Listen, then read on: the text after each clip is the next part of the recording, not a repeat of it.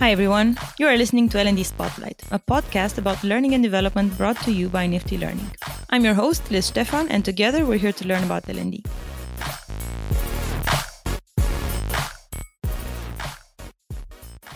I'm joined once more by Lavinia Mehedințu, People Experience Manager at eMag and curator of Offbeat Works, the digital magazine and newsletter dedicated to L&D professionals, always packed with actionable resources and advice. Today, we're talking about business acumen in L&D. What does it mean for an L&D professional to have business acumen? Where and how do you find such knowledge and why it is important for our domain? Lavinia, thank you once again for accepting our invitation. Very, very happy to have you back. I'm really happy to be here once again. Let's dive right into the topic. What is business acumen and why is it important for learning and development? Business acumen is a combination of skills and knowledge that, in the end, sum up as how well you understand your business, your industry, or your customers. And it answers questions such as Do you know how your business makes money? Do you know what you spend money on? Do you know what drives business performance? and so on. Our main role as an L&D is to support business performance either by driving down costs or by driving up revenue. And we do that through skills and know-how development. So if that's our end goal, how can we achieve it without having business acumen? I would say that we should have this capability as L&Ds Firstly, because it's strongly related to our role in the organization. And second, because we can earn the trust of our internal clients by using their own language essentially you're bridging the gap between two areas of a business that historically have worked separately the l&d function and the teams that actually drive business growth right? Yeah exactly. Is business acumen a skill or is it a form of knowledge? What is it? As i was mentioning i think it's a combination of both. If we talk about knowledge we can say that understanding your business model the drivers of profitability and cash flow or the interdependencies of various functions within the organization, those are the knowledge part of business acumen. And on the other hand, acting on that information or forecasting your impact based on the solutions you come up with are some of the business acumen skills you should have in your toolbox. So, yeah, it's definitely a combination of both. Would you say that right now your typical L&D professional has this knowledge or skill? My guess is that most L&Ds don't have this skill. And if you think about it, it's mostly related to our background on one hand, and on the other hand, it's related to what our internal clients usually expect from our function. And if we talk about background, let's say that some L&Ds have focused their studies on psychology, behavioral science, or adult learning, mm-hmm. which, well, don't get me wrong, it's great because that's another critical piece of knowledge we should have, but it's definitely not the only one. Others that don't have that background might have worked for other HR functions and ended up in L&D because their career path progressed and got them there. But nowhere down this road have they encountered the need to acquire business acumen. So this is the first case. The second case is that our internal clients, if you think about what they usually ask from us, is book or design a training. There are, of course, some lucky L&Ds working with business partners that get the role of this function, but that's a small percentage of all L&Ds. So the main idea is that no one expects us to have business acumen. So given these two cases, I honestly can condemn L&Ds that don't have business acumen, but I strongly encourage them to do so in the future. And yeah, I have to add that there are some chief learning officers that ended up in that role after spending time in the business and they definitely have business acumen but i think we can't generalize What you're telling me is that there's one background related thing that works against having business acumen, which is the fact that most people in learning and development may have focused their studies more on analyzing people rather than businesses. And the other one is that the way that internal clients, so essentially the way the business speaks to L&D creates this potential wall between the two sides of the company. Yep. Okay. How do we bridge this gap? How exactly does a learning and development professional get business acumen? The first step is to actually go into a business function where you are forced to learn about the business to do your job and then get into L&D and apply everything that you've learned. But for everyone else, I think it's mostly related to getting involved in the business and maybe join some specific small projects to gain this skill and that know-how or you can make friends with your finance department because although they are well known for reading numbers they are the ones who understand really well the business model and where does the money go or how do you make money and so on. So they can help you gain business acumen and you can get a mentor from there. And i've seen it in action that people in finance are as interested in sharing their knowledge as anyone else. And the third thing i think is since we're in charge of learning let's be in charge of our own learning you know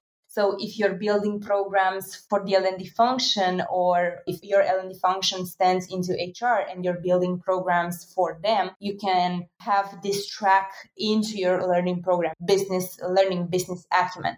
Those might be some ways, apart from reading articles, listening to podcasts, watching people, well known people on the internet, those might be some other ways to gain the skill. Would it be a good idea for someone in L&D, for example, to just do some over the shoulder job shadowing with some of these departments to get the hang of the language and the terms that are being used? Mm-hmm. Yeah, definitely. Yeah, I think so. I think it's a good idea. But since you're not making the job, probably you won't pay attention to it as much as you would do when you are involved, you know, when there's something stake. But yeah, definitely shadowing, it's another amazing idea. I think that you also have in your previous professional experience actually a learning program that you were part of that helped you gather business acumen, right? Which you're now using as a people experience manager.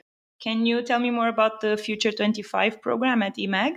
Sure. So I was first I'm lucky enough to be a part of a company that's really learning focused and I was lucky enough to join this program, which is a talent development program. It has this really hard recruitment process. You go through many stages to get to be a participant. And once you are a participant, you get two years learning journey in which, apart from all the trainings, workshops you're involved in, you actually get to work on a real business case study, which at the end you present to our senior managers, our board of executives and they give you feedback on your work. So you are there with other people actually from finance, from technology, from product, and so on. And you're working on this idea, you're doing a lot of research, you're actually building P&Ls and forecasting how your idea will bring added value five years from now. And yeah, it's definitely been great for me to be there and actually do that research and participate in building those finance tools to better understand our business. And I guess just it pushed me a bit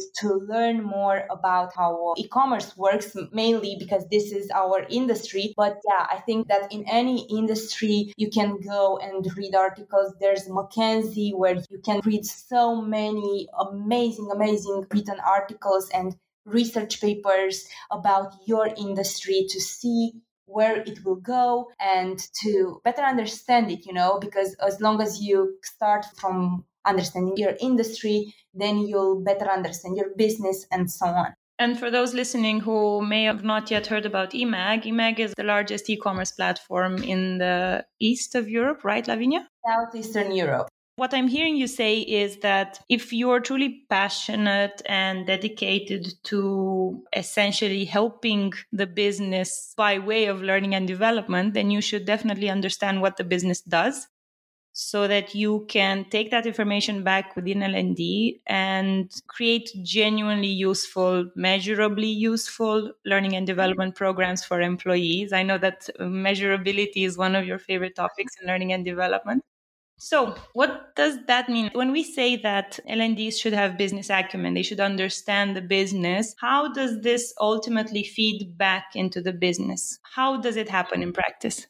When you get to learn more about your business and when you talk to people, you'll start noticing some patterns. Usually that translates into knowledge gaps, into skill gaps. You will slowly start to notice those skills and knowledge gaps, although the business won't translate them like that to you, you know. But yeah, having the learning knowledge that will help you do that. Mm-hmm. So once you see those skill gaps, those maybe habits gaps, whatever you can come up with solutions for, you can go ahead and brainstorm solutions to ultimately bridge those gaps and then once you have a list of solutions, you have to partner up with your internal clients. And I'm a fan of prototyping. So I will say prototype your ideas to see which one might be the best fit. Mm-hmm. And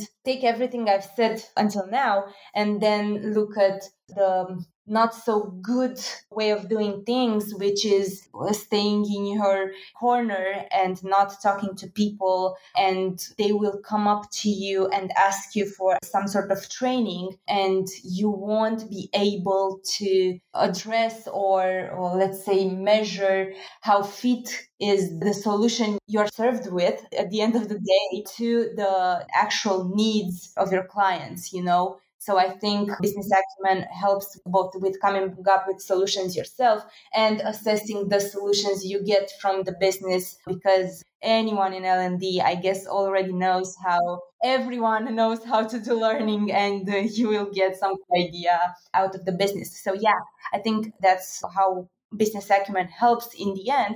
And of course, as you mentioned, although it's probably the hardest topic in L&D, which is measurement, but it's a bit easier. You know what KPIs you're measuring because you're ultimately measuring business KPIs and you can measure those against expectations and reality. Yeah. I'm thinking now as you're speaking that it sounds like the business speaks the language and L&D speaks a different language and essentially what you're trying to do as L&D is to learn the language of the business so that you can finally, you know, when they ask you a question or they think that they need presentation skills training or something like that, so essentially giving you the solution, you're able to listen behind the words that they're using and thinking about the business need that they actually have, right? That's right. When you put it like that, it's a bit unfair. Why do we have to learn business and they don't have to learn learning?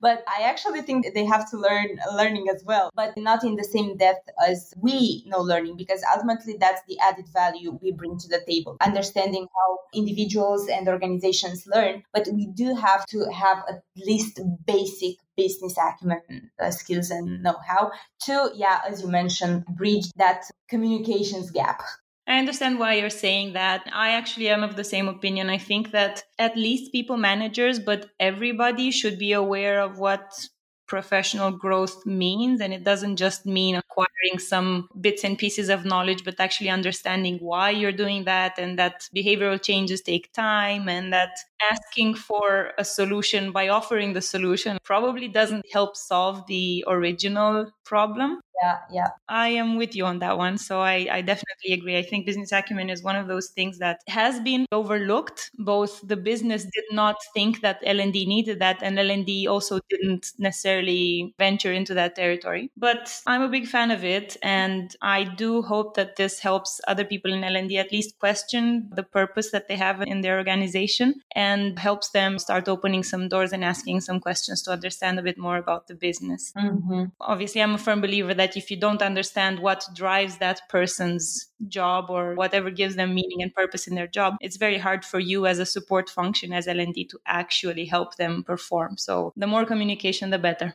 Definitely. Thank you so much, Lavinia, for your time today. I thoroughly enjoyed talking about business acumen in L&D. I could not agree with you more and hope to see you very soon. Thank you for having me again. And I'm really glad that we have this chance to have these structured conversations. And as you mentioned, probably hopefully help others be aware or start questioning the topic.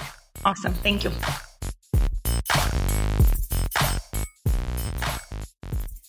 Thank you so much for being with us today. This has been another episode of L&D Spotlight.